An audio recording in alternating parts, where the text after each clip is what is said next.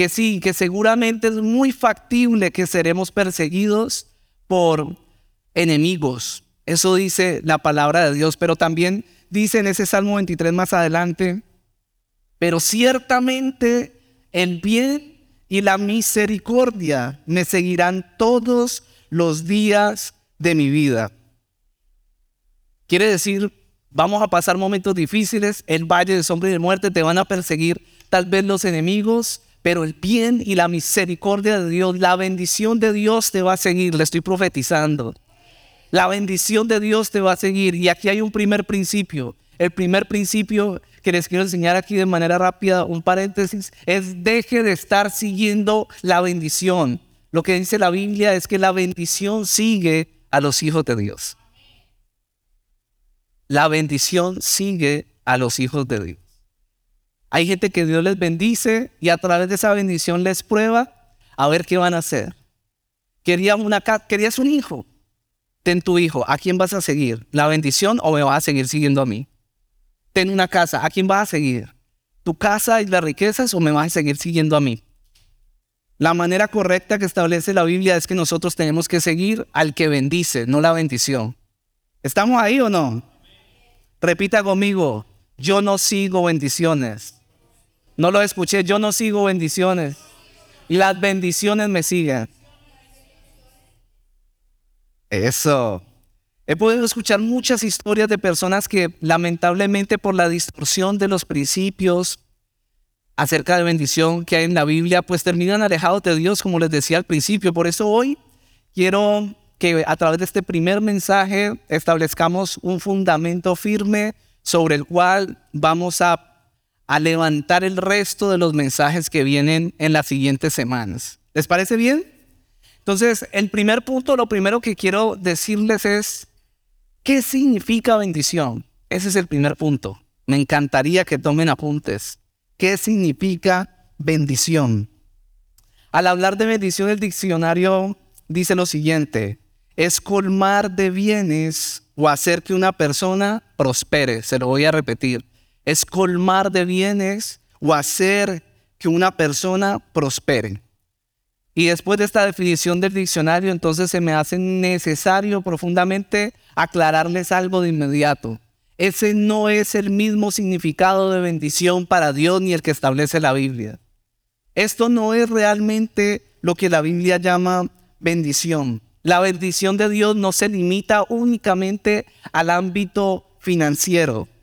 Incluye el ámbito financiero, pero no se limita a eso. La bendición de Dios es una bendición integral. Si la bendición de Dios fuera solo las finanzas, entonces habrían áreas de nuestra vida que estarían descubiertas. El dinero no es todo. El dinero es importante, pero no es todo en nuestras vidas. O si no, pregúntele a los millonarios que ahorita en medio de la pandemia resultaron enfermos de COVID, estaban a punto de morirse, no había cupo en las clínicas, ninguna cantidad de dinero podía salvarles la vida porque se enfermó y se murieron. Y se murieron con dinero. La bendición de Dios no se limita al ámbito financiero. De hecho, una vez fui con mi papá en Cali a visitar a un jefe de él, un cliente de él más bien. Y tenía una casa hermosa en el barrio más importante de Cali, más lindo. Y ese hombre era millonario. Y fuimos a visitarlo y estaba en esa casa inmensa, preciosa, completamente solo. Sin familia, su ex esposa estaba allá fuera del país con sus hijas y desafortunadamente estaba allí embriagado, triste y completo, absolutamente solo. Y de hecho había dinero ahí visible en la casa. El dinero no puede comprarte una familia, el dinero no puede comprarte la felicidad, el dinero no puede comprarte o comprar la salud o comprar algo para que se te quite esa sensación de soledad, ¿verdad? Quiero insistir en esto. La definición de bendición de Dios no se limita únicamente a la parte financiera, aunque la incluye. ¿Está claro eso? Entonces veamos lo que la Biblia dice acerca de lo que es ser bendecido. La definición de bendición, de acuerdo a lo que la Biblia dice. Deuteronomio capítulo 28, versículo del 2 al 12, dice así. ¿Me acompaña? Deuteronomio 28, versículo del 2 al 12. Dice así: si obedeces al Señor tu Dios, recibirás las siguientes bendiciones. Voy a hacer un paréntesis ahí, voy a parar. Usted va a decir, ay pastor, pero lea. No, tengo que hacer un paréntesis. Y lo primero, si están tomando nota, anote esto. Si usted se va a tatuar algún día, por favor tatúese esto. La bendición o las bendiciones de Dios son condicionales. Las bendiciones de Dios son condicionales. Este pasaje empieza diciendo, si obedeces al Señor tu Dios, recibirás las siguientes bendiciones. Y empieza diciendo, tus ciudades y tus campos serán benditos.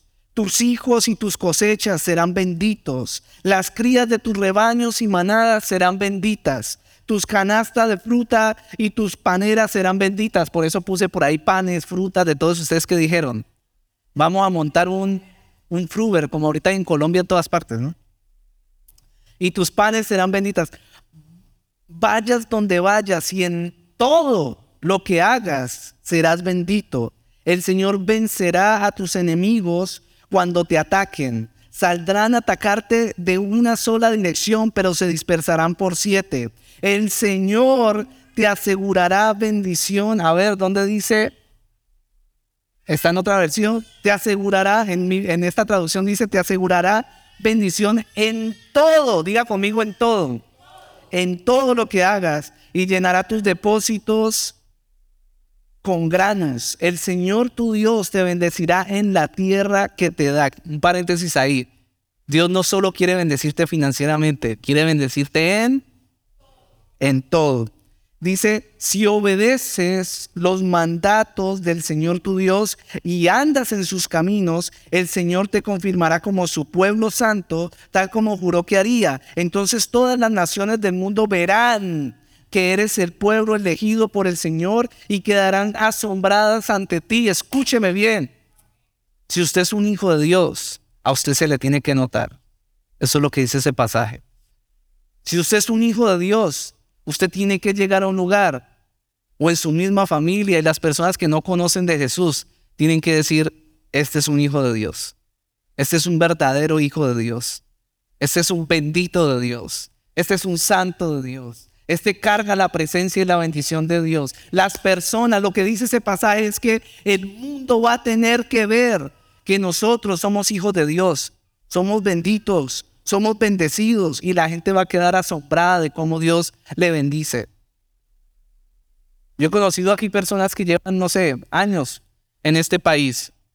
Por favor, no se sienta incómodo por eso. Bueno, no sé si se va a sentir incómodo, pero personas que llevan muchos años y no han podido comprar ni siquiera una casa aquí. Y yo veo que nosotros llegamos y en 2 años y medio ya estábamos comprando nuestra primera casa. Esto no lo digo para vanagloriarme yo. Yo sé que por servir al Señor, Dios me bendice. ¿Por qué? Porque yo obedecí en algo que Dios me mandó a hacer. Yo obedecí.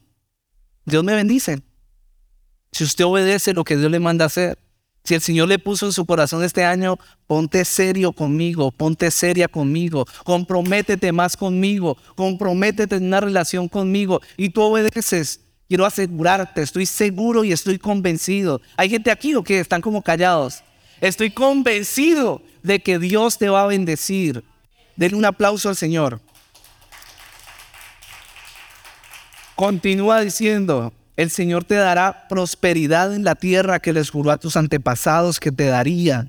Te bendecirá con muchos hijos, gran cantidad de animales y cosechas abundantes. El Señor enviará lluvias en el tiempo oportuno desde su inagotable tesoro en los cielos y bendecirá todo tu trabajo. ¿Tienen trabajo aquí?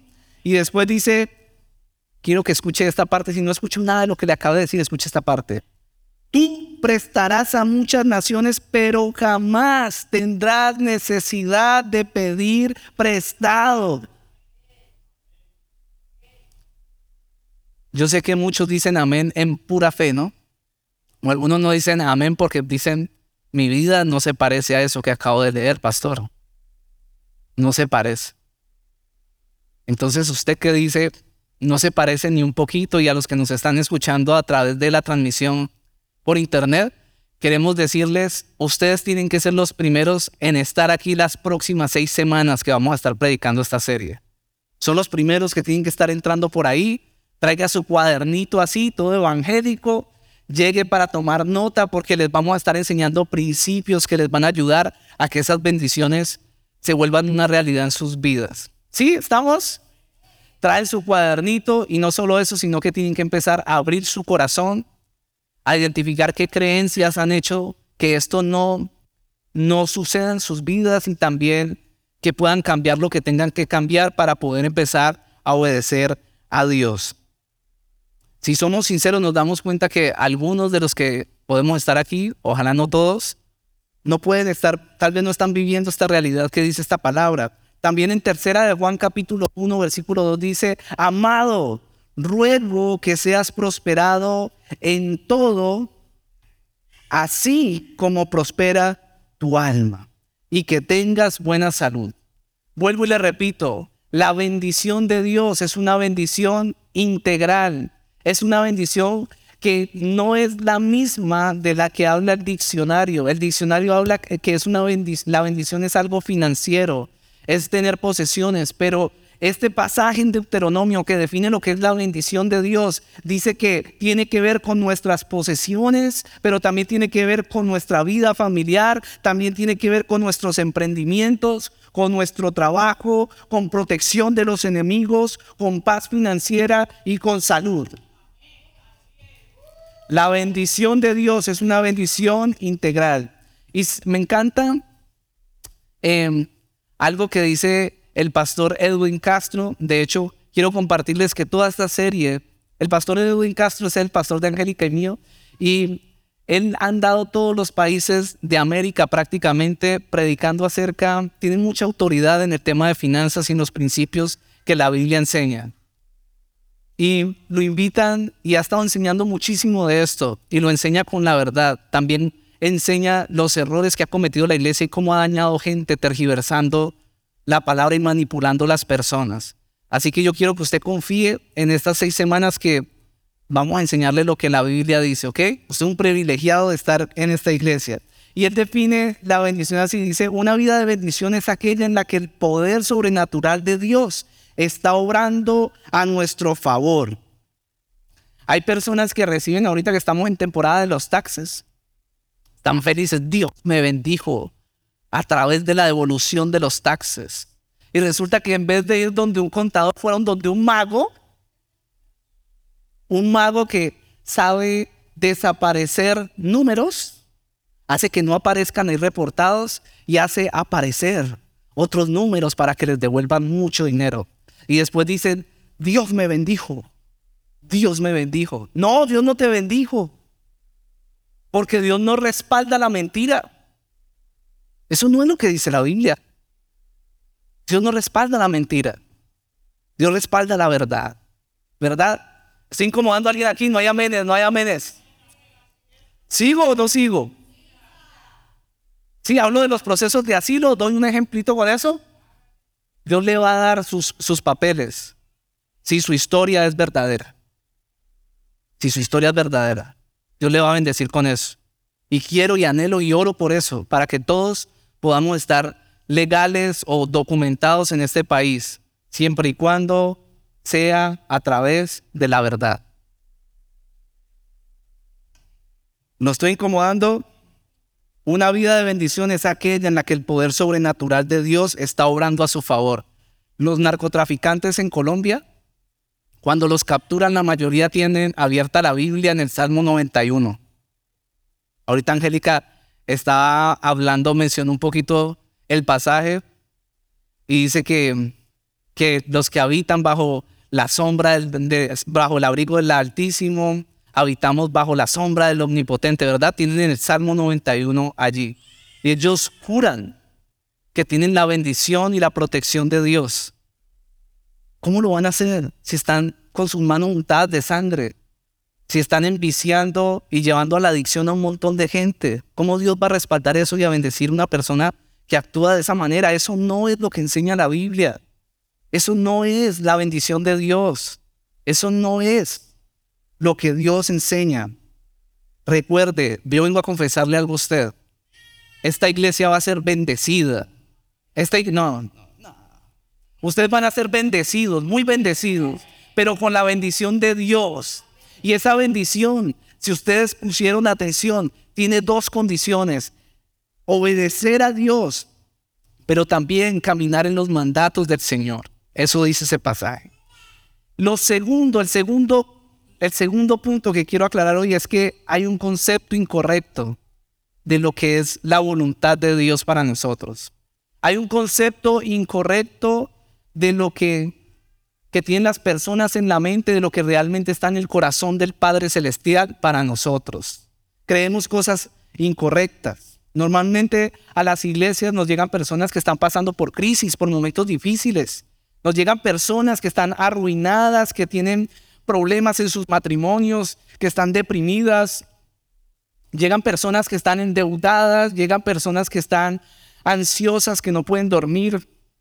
Llegan personas que tienen crisis. Es muy raro ver a alguien que llegue a la iglesia y diga, soy bendecido o bendecida en todo. Eso es muy raro.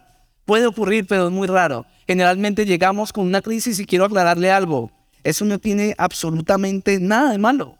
No tiene nada de malo llegar así. Yo llegué en crisis a la iglesia, está bien. Y Dios siempre está así con los brazos abiertos, dispuesto a recibirnos, a abrazarnos, a ayudarnos y a restaurarnos y a darnos libertad. Pero a lo que voy es que muchas personas llegan delante de Dios con esta crisis y tienen fe para creer que Dios puede restaurar sus matrimonios. Tienen fe para creer que Dios los puede sacar de esa crisis en su salud.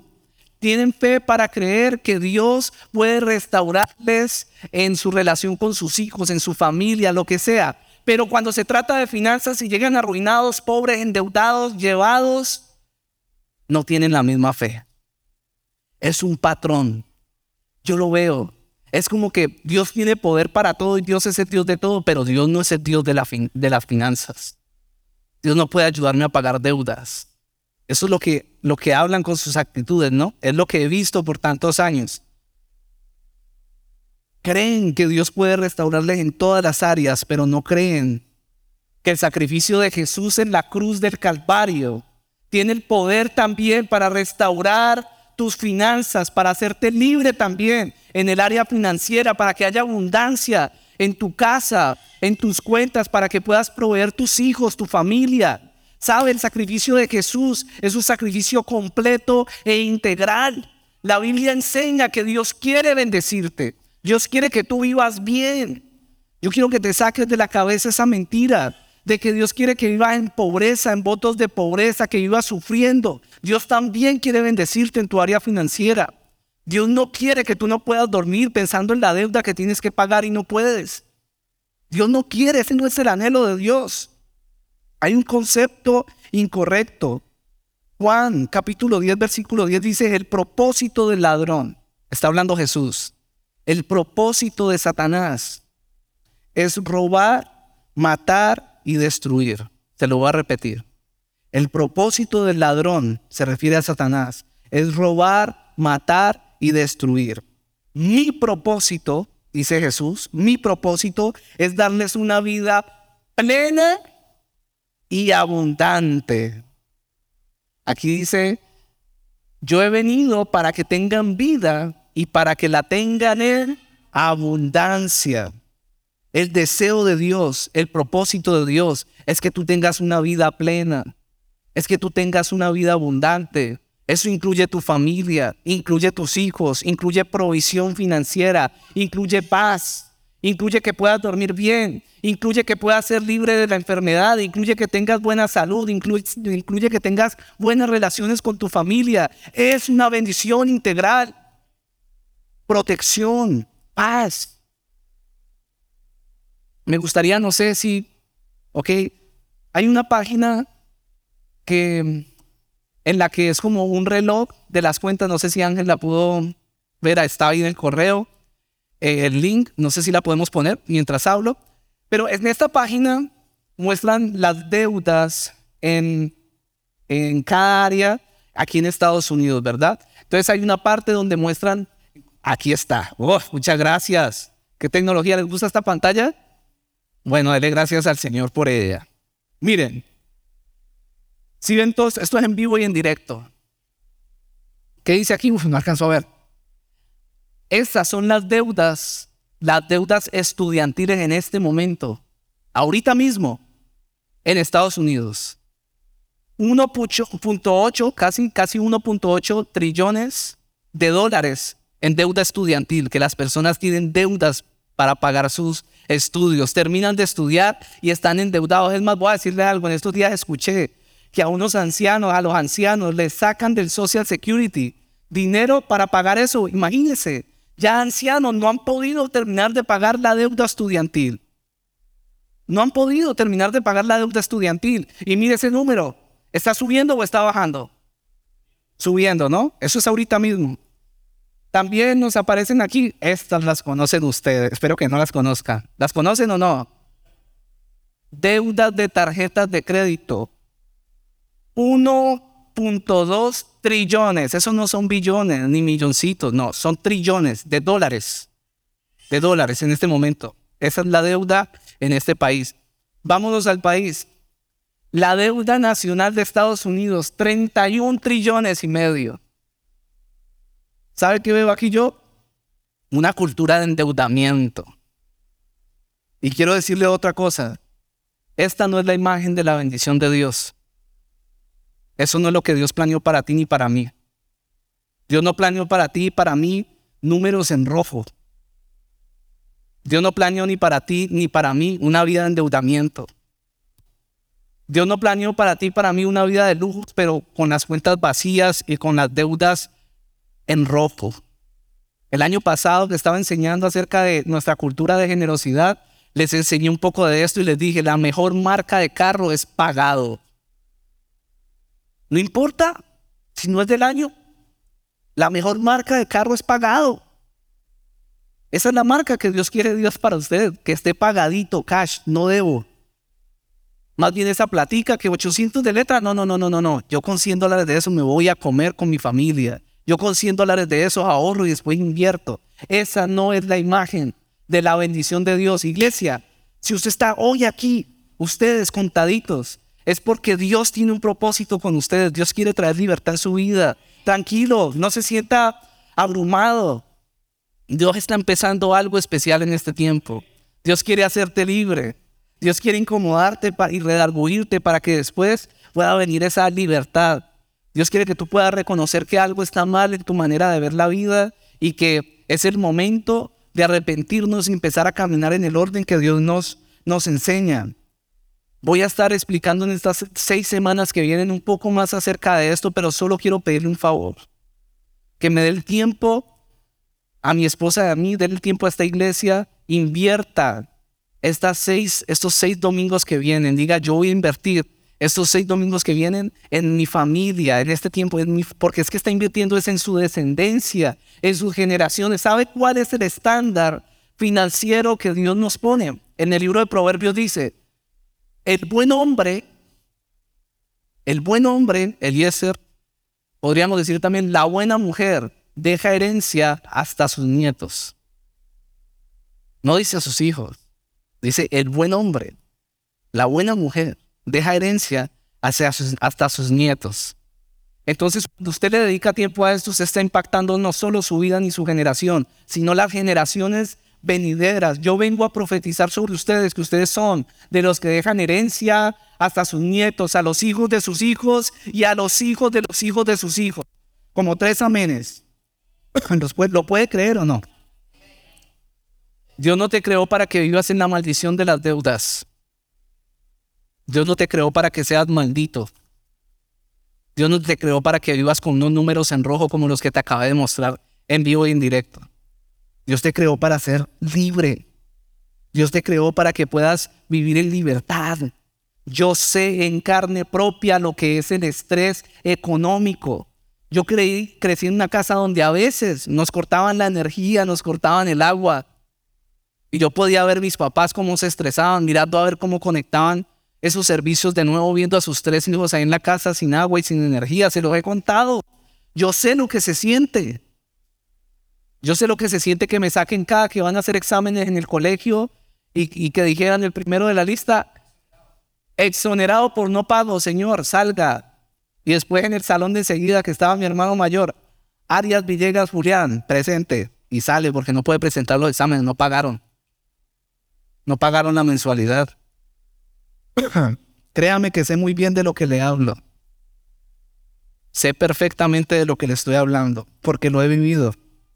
Tal vez llegues pobre a esta iglesia, tal vez llegues endeudado, tal vez en bancarrota, arruinado, pero eso no significa que te vas a ir o vas a permanecer así aquí. Tú vas a permanecer aquí en libertad.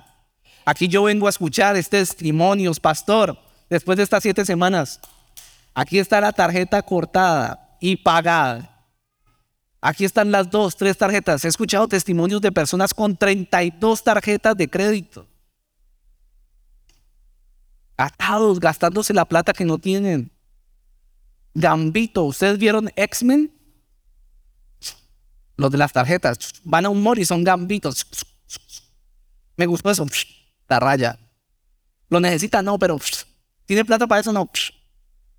Es un engaño. Engañados. Pero sabe, la sangre de Jesucristo tiene poder para darle libertad también en esa área. Lo primero que quiero decirle es, tenían un concepto incorrecto de lo que es la bendición, pero en el nombre de Jesús ahorita mismo están cayendo todas esas cosas que no les permitían ver de sus ojos, ¿verdad? Y yo entiendo perfectamente que existe un concepto incorrecto acerca del propósito que Jesús tiene con nosotros, acerca de tener una vida plena y abundante, y hay algunas cosas que han generado ese concepto o el no entender los principios bíblicos bien. Y la primera es que hay mucha manipulación y distorsión en la predicación financiera en las iglesias. Y muchas personas terminan alejándose. Voy a explicarle esto. Las personas empiezan a predicar en las iglesias del 10%. El diezmo, el diezmo, el diezmo. Diezme, diezme, diezme, diezme, diezme, diezme. Y es verdad, hay que diezmar, lo enseña la Biblia. Pero ¿por qué enseñan solo del 10% y no le enseñan a la gente a manejar el 90% restante? ¿Con qué autoridad moral le empiezas a enseñar a la gente del 10% si no le has enseñado a ser libre? ¿Sabe cuál es el fracaso mayor de esta iglesia? Podría ser que esta iglesia prospere tanto financieramente y viera a la gente arruinada y endeudada. Yo no estaría feliz con eso. Yo estaría triste. Yo estaría muy triste, no me parece que sea como tiene que ser. Yo me reúno, aquí hay algunos del equipo y saben que le hemos hablado de esto desde que los conocemos. Tenemos que ser libres de deudas, tenemos que ministrarle a la gente libertad. Dios les va a bendecir, pero traigan orden a su vida, paguen, no tengan deudas, vivan con lo que Dios les está proveyendo, administren bien, Dios les va a multiplicar, pero libres. De nada sirve un ministerio próspero, pero la iglesia, las personas endeudadas, las personas atadas. La Biblia dice, amado, quiero que seas prosperado en todas las áreas, no solo en el 10%, en el 90% también. Amén. ¿Me lo recibe? Si usted ha sido manipulado, hoy va a recibir sanidad. Hoy va a ser libre de eso. Pero también encuentro una encuesta de una organización mundial que se llama Barna, y ellos hacen investigaciones entre los cristianos, ¿no? Hacen preguntas, investigan y sacan unas conclusiones impresionantes. Y en una de esas encuestas le preguntaron solo a cristianos, ¿ustedes creen que en medio de una crisis financiera podrían encontrar respuesta a esa crisis como los podrían direccionar en la iglesia? En la iglesia cristiana encontrarían ayuda para sus finanzas personales, que les enseñen, los capaciten a cómo utilizarlas. Y solo el 3% de las personas encuestadas dijo que sí. Solo el 3% de las personas, de los cristianos, piensan que las iglesias les pueden enseñar a manejar sus finanzas personales. El 97% no. Pero después les preguntaron, ok, ¿y ustedes creen, ustedes mismos, creen que la Biblia contiene principios para manejar tus finanzas y para que te vaya bien, prosperes? Solo el 7% dijo que sí y el 97% de los cristianos dijo que no. Es impresionante. Yo veo personas incrédulas, adineradas, hablando de los principios financieros que están en la Biblia, pero el 97% de los cristianos creyentes en Dios no pueden creer que en la Biblia haya un contenido importante para administrar nuestras finanzas y para ser prosperados. En otras palabras, los incrédulos se hacen ricos con los principios que Dios estableció. Pastor, ¿eso se puede? Claro que se puede. Porque son principios universales, aplican para cualquier persona. La fe aplica para cualquier persona, ¿verdad? En muchos lugares, en tercer lugar, ha existido abuso en el área financiera. Invitaciones a pactos, invitaciones a que ponga su siembra aquí y será sanado, comprando milagros. Mi esposa fue aquí, hace poco la invitaron a algo, una conferencia. Y en ese lugar estaban diciendo, parce, los que van a dar 1,000, los de 2,000 que el Señor me muestra, los de 3,000. He estado en lugares donde dicen, hagan fila aquí, los tigres de los 5,000, los leones de los 1,000, de los 2,000. ¿Sabes? Si usted le dijeron pacte para ser sano, le voy a decir algo aquí para que sea libre. Lo robaron. Lo manipularon y lo robaron. Nunca le han enseñado a manejar el dinero, pero entonces el 10%, estoy hablando, eso va a salir en YouTube. Van a estar felices los dueños de YouTube, yo compartiendo eso. Entonces, quiero decirle algo. La Biblia sí establece un principio de dar, pero han mal enseñado, malos maestros han enseñado y manipulado a las personas solo para encontrar objetivos personales, solo para que el ministerio avance. Este ministerio va a avanzar por la obediencia de nosotros, pero en libertad. En libertad. Me interesa que usted sea libre, que usted sea bendito. Usted no hace negocios igual cuando usted es libre de deudas. Usted no hace negocios igual cuando está endeudado. Si usted está endeudado, usted está haciendo negocios todo estresado. Si usted está libre, usted hace negocios tranquilo. La bendición le sigue. Usted está tranquilo. Se le presentan las oportunidades. Dios se las pone. Porque has establecido el orden de Dios en tu vida. Entiéndame eso. Necesitas orden. ¿Sabe cuántas veces en el servicio nosotros ni siquiera hemos pedido diezmos y ofrendas? Porque yo sé que la bendición de Dios para esta iglesia va a venir cuando las personas sean libres. Eso es lo que está en mi corazón y sé que eso es lo que está en el corazón de Dios. En tercer lugar, el tercer punto es, ¿por qué hacemos lo que hacemos en cielo? ¿Por qué enseñamos de esto?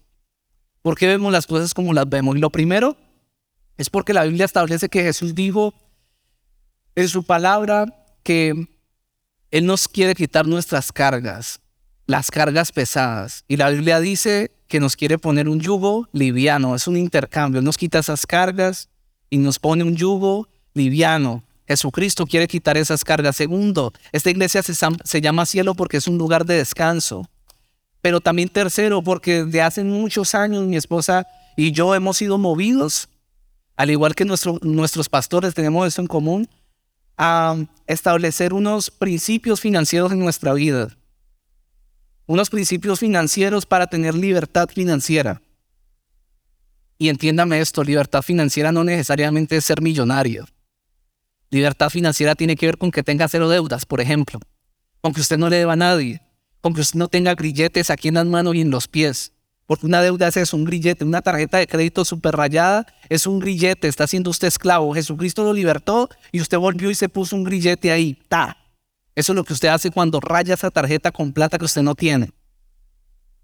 Entonces, esos principios que Dios nos ha dado los hemos extendido al ministerio, a cielo. Y son más o menos estos. El primero es una cultura de libertad financiera. Una cultura de libertad financiera. Dios nos instruyó a que debíamos traer su orden a nuestras finanzas, no deudas. Comprar un carro, cash. Pastor, ¿eso se puede? Claro que puede. Claro que se puede. Sí se puede. Tal vez en este momento no sea comprar el carro que tienes y por el que estás endeudado. Pero si hubiese ahorrado un poquito, vas a poderlo comprar. Y aquí hay personas que lo han hecho. Puedes hacerlo, comprarlo cash. Libre de deuda, sin tener una letra. Angélica y yo no vivimos la pesadilla americana. Hay gente que llega aquí y dice, voy por el sueño americano. Llegan aquí, compran cosas que no pueden pagar y después están todos preocupados y cómo pago. Y trabajando 2, 3 trabajos para poder pagar las deudas que tienen y todo eso. Angélica y yo no tuvimos eso porque veníamos ya instruidos por Dios y obviamente hoy en día entiendo por qué Dios nos formó así. Y nosotros vinimos y dijimos, nada, el carro que vamos a comprar lo vamos a comprar cash y vamos a comprar el carro que podemos comprar. Y hay personas que se encuentran conmigo y me dicen, pastor, pero cambié el carro, ¿qué tal? Y me alegra que quieran la bendición en mi vida y que me quieran ver un carro mejor. Y verdad, yo también quiero un carro mejor, yo quiero un carro grande, bonito. ¿Ustedes no quieren que su pastor tenga eso? Chévere. Yo también quiero que ustedes lo tengan. Yo quiero que ustedes lo tengan. Pero tranquilos, si ahorita no es el momento, yo espero. Yo sé que la mejor marca de carro es pagado. Eso me pueden parquear una Mercedes allá afuera o la que sea. Yo le digo, mi carro es mejor. ¿Por qué? Porque está pago. Está pagado. Es mejor que el tuyo. O sea, no me importa. Usted tiene que empezar a pensar así. No le importa lo que diga la gente. Es usted cómo vive. Usted está libre. Está libre de deudas. Pregúntese ahí. Lo segundo es, ¿están tomando nota o no?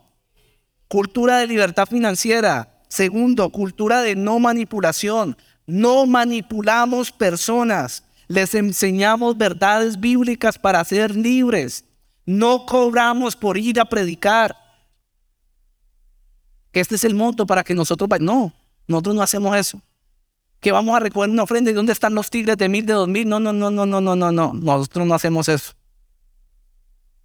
No hacemos eso. No manipulamos gente.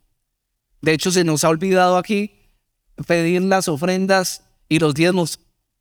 Aquí cuando se han reunido los del equipo, algunas personas me han dicho, pastor, y que hablamos de los temas financieros de la iglesia, y me dicen, pastor, y Dios siempre nos ha suplido, quiero aclarar eso, siempre nos ha suplido todo. Esta iglesia, gracias a Dios, siempre ha tenido bendición. Pero en algunos momentos me han dicho, pastor, es que tenemos que hablar más de esto, que yo no sé qué, que no sé cuántas, que los que están en el equipo saben. Digo, no.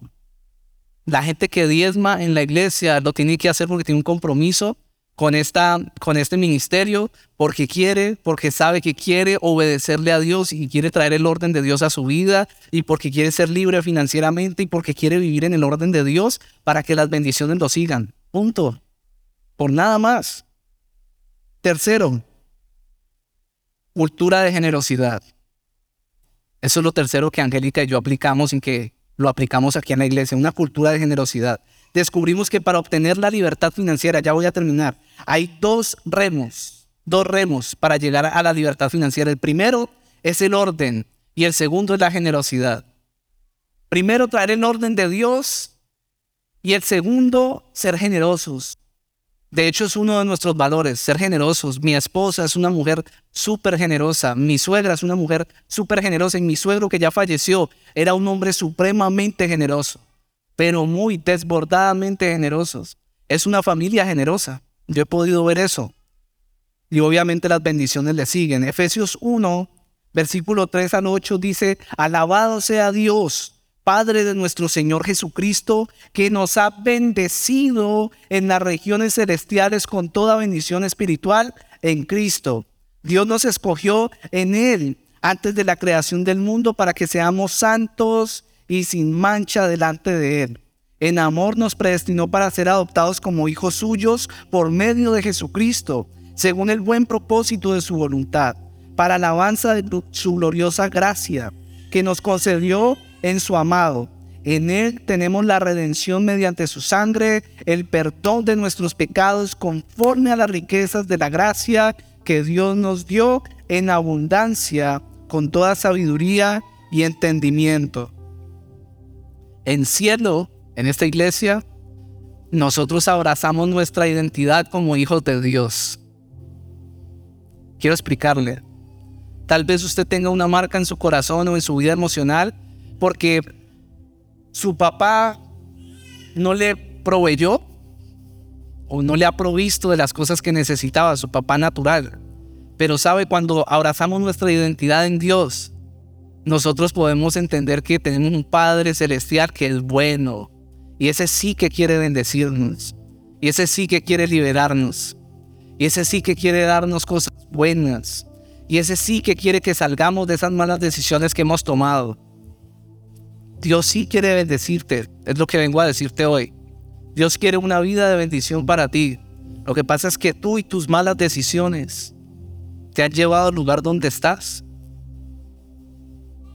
Pero papá quiere bendecirte, Anthony. Papá quiere bendecirte, Eliezer. Papá quiere bendecirlos. Este pasaje lo que dice es que ya fuimos bendecidos en los lugares celestiales, ¿verdad? Entonces, ¿cuál es nuestro trabajo? Permitir que nuestra mente sea renovada. Eso es lo que dice la Biblia. Que nuestra mente sea cambiada. Que tengamos en nuestra mente esa imagen que les acabo de mostrar de esos números en rojo. Dios quiere números en verde en tu vida. Dios quiere que tengas una familia unida. Dios quiere que tengas una bendición integral. Que sea sano. Por eso cuando algo en mi vida no está conforme a lo que Dios establece, yo digo, ¿qué está pasando aquí, Señor? Si tengo que saldar cuentas contigo, yo las saldo, pero ¿cómo es esto? Y las cuentas están saldadas, entonces, Señor, organiza esto, porque tu promesa es que voy a ser bendecido en todo. Y yo reclamo esa bendición integral, ¿verdad? Por eso deseo invitarte en estas próximas 6 semanas a que tú te comprometas con Dios y digas, yo voy a invertir este tiempo en ti. Y tal vez le voy a compartir cosas que les sean incómodas, pero es la palabra de Dios. Y lo que les pido es que puedan abrir su corazón. Yo sé que si algunos están heridos y han estado en iglesias donde ha sucedido lo que les acabo de decir, yo les pido que hagan un esfuerzo por primero confiar en Dios y confiar en este ministerio y que pueda creer que lo que le estamos enseñando es, y usted lo puede corroborar en la palabra de Dios, que lo que les vamos a enseñar va a ser de bendición y que lo hemos probado en nuestra vida, que hemos visto el fruto de eso en nuestra vida y que yo sé que todos los días va a ser mejor. Una vida de bendición es aquella en la que el poder sobrenatural de Dios está obrando a nuestro favor. Yo te pido que te pongas de pie, por favor, ahí donde estás. Y quiero pedirles que si alguien quiere una vida de bendición pueda pasar aquí. Quiero hacer un llamado, pueda pasar aquí al frente. Vamos a hacer una pequeña oración aquí al frente. Si alguien quiere una vida de bendición, pero no la bendición del diccionario, sino la bendición de Dios. ¿Los demás no quieren o qué? Número 6, versículo 22 al 27 dice: el Señor le ordenó a Moisés, diles a Aarón y a sus hijos que impartan la bendición a los israelitas con estas palabras. En otras palabras, lo que Dios le dijo a Moisés es, te voy a dar unas palabras que vas a declarar sobre Aarón, sobre los líderes, sobre el liderazgo, y el liderazgo va a empezar a declarar estas palabras sobre Israel. Y esas palabras que Dios le dio a Moisés, yo las quiero confesar hoy sobre tu vida. Amén. Yo quiero que cierres tus ojos. Señor, te damos gracias. Señor, te bendecimos.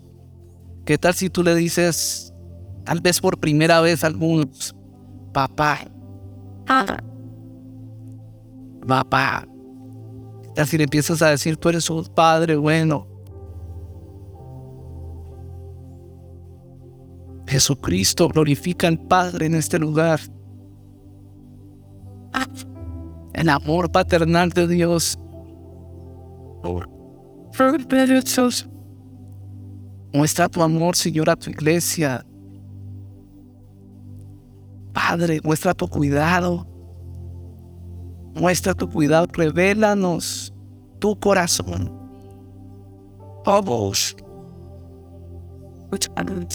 ¿Qué tal si le dices, soy tu hijo? Soy tu hijo, soy tu hijo. Soy tu hijo. Vamos, abre tu boca, dile, soy perdonado, soy aceptado. ¿Sabes? Yo siento del Espíritu Santo fuerte en mi corazón. Que lo que primero que hay que restaurar es nuestra identidad. A partir de hoy, cuando salgas de aquí, cuando te pregunten, ¿tú quién eres? Lo primero que va a venir a tu mente es decir, yo soy un hijo de Dios. Yo tengo un padre bueno, mi identidad está en Dios. Yo soy hijo. Yo soy hijo, no importa lo que hayas hecho, no importa cómo estés viviendo. Lo primero, cuando te pregunten quién eres, ahora en adelante vas a decir: yo soy un hijo. Yo soy un hijo amado de Dios. Soy un hijo perdonado y soy un hijo bendecido de Dios. Y en la autoridad que me has dado, Señor, como ministro del Evangelio de Jesucristo, yo confieso estas palabras que le diste a Moisés sobre este pueblo, Señor, creyendo que tu palabra es verdad y se mantiene en el tiempo por los siglos de los siglos, Señor. Tu palabra es viva y eficaz, y confieso que el Señor te bendiga y te guarde, que el Señor te mire con agrado, iglesia, y te extienda su amor. El Señor te muestre su favor y te conceda la paz. Así invocarán mi nombre sobre los israelitas, para que yo los bendiga, para que yo los bendiga. Bendice este pueblo, Señor. Yo coloco delante tuyo a cada persona, que la unción fluya, Señor. Una unción de libertad, una unción de bendición, una unción, Señor, de pago de deudas. El insomnio sale fuera de esta iglesia en el nombre de Jesús. Toda ansiedad, toda angustia, toda ceguera espiritual, toda pereza espiritual, todo adormecimiento espiritual a causa de la angustia, a causa del desespero económico. Señor, salda cuentas, salda deudas. Señor, quita toda mentalidad de esclavitud. Saca a Egipto de los corazones en el nombre de Jesús.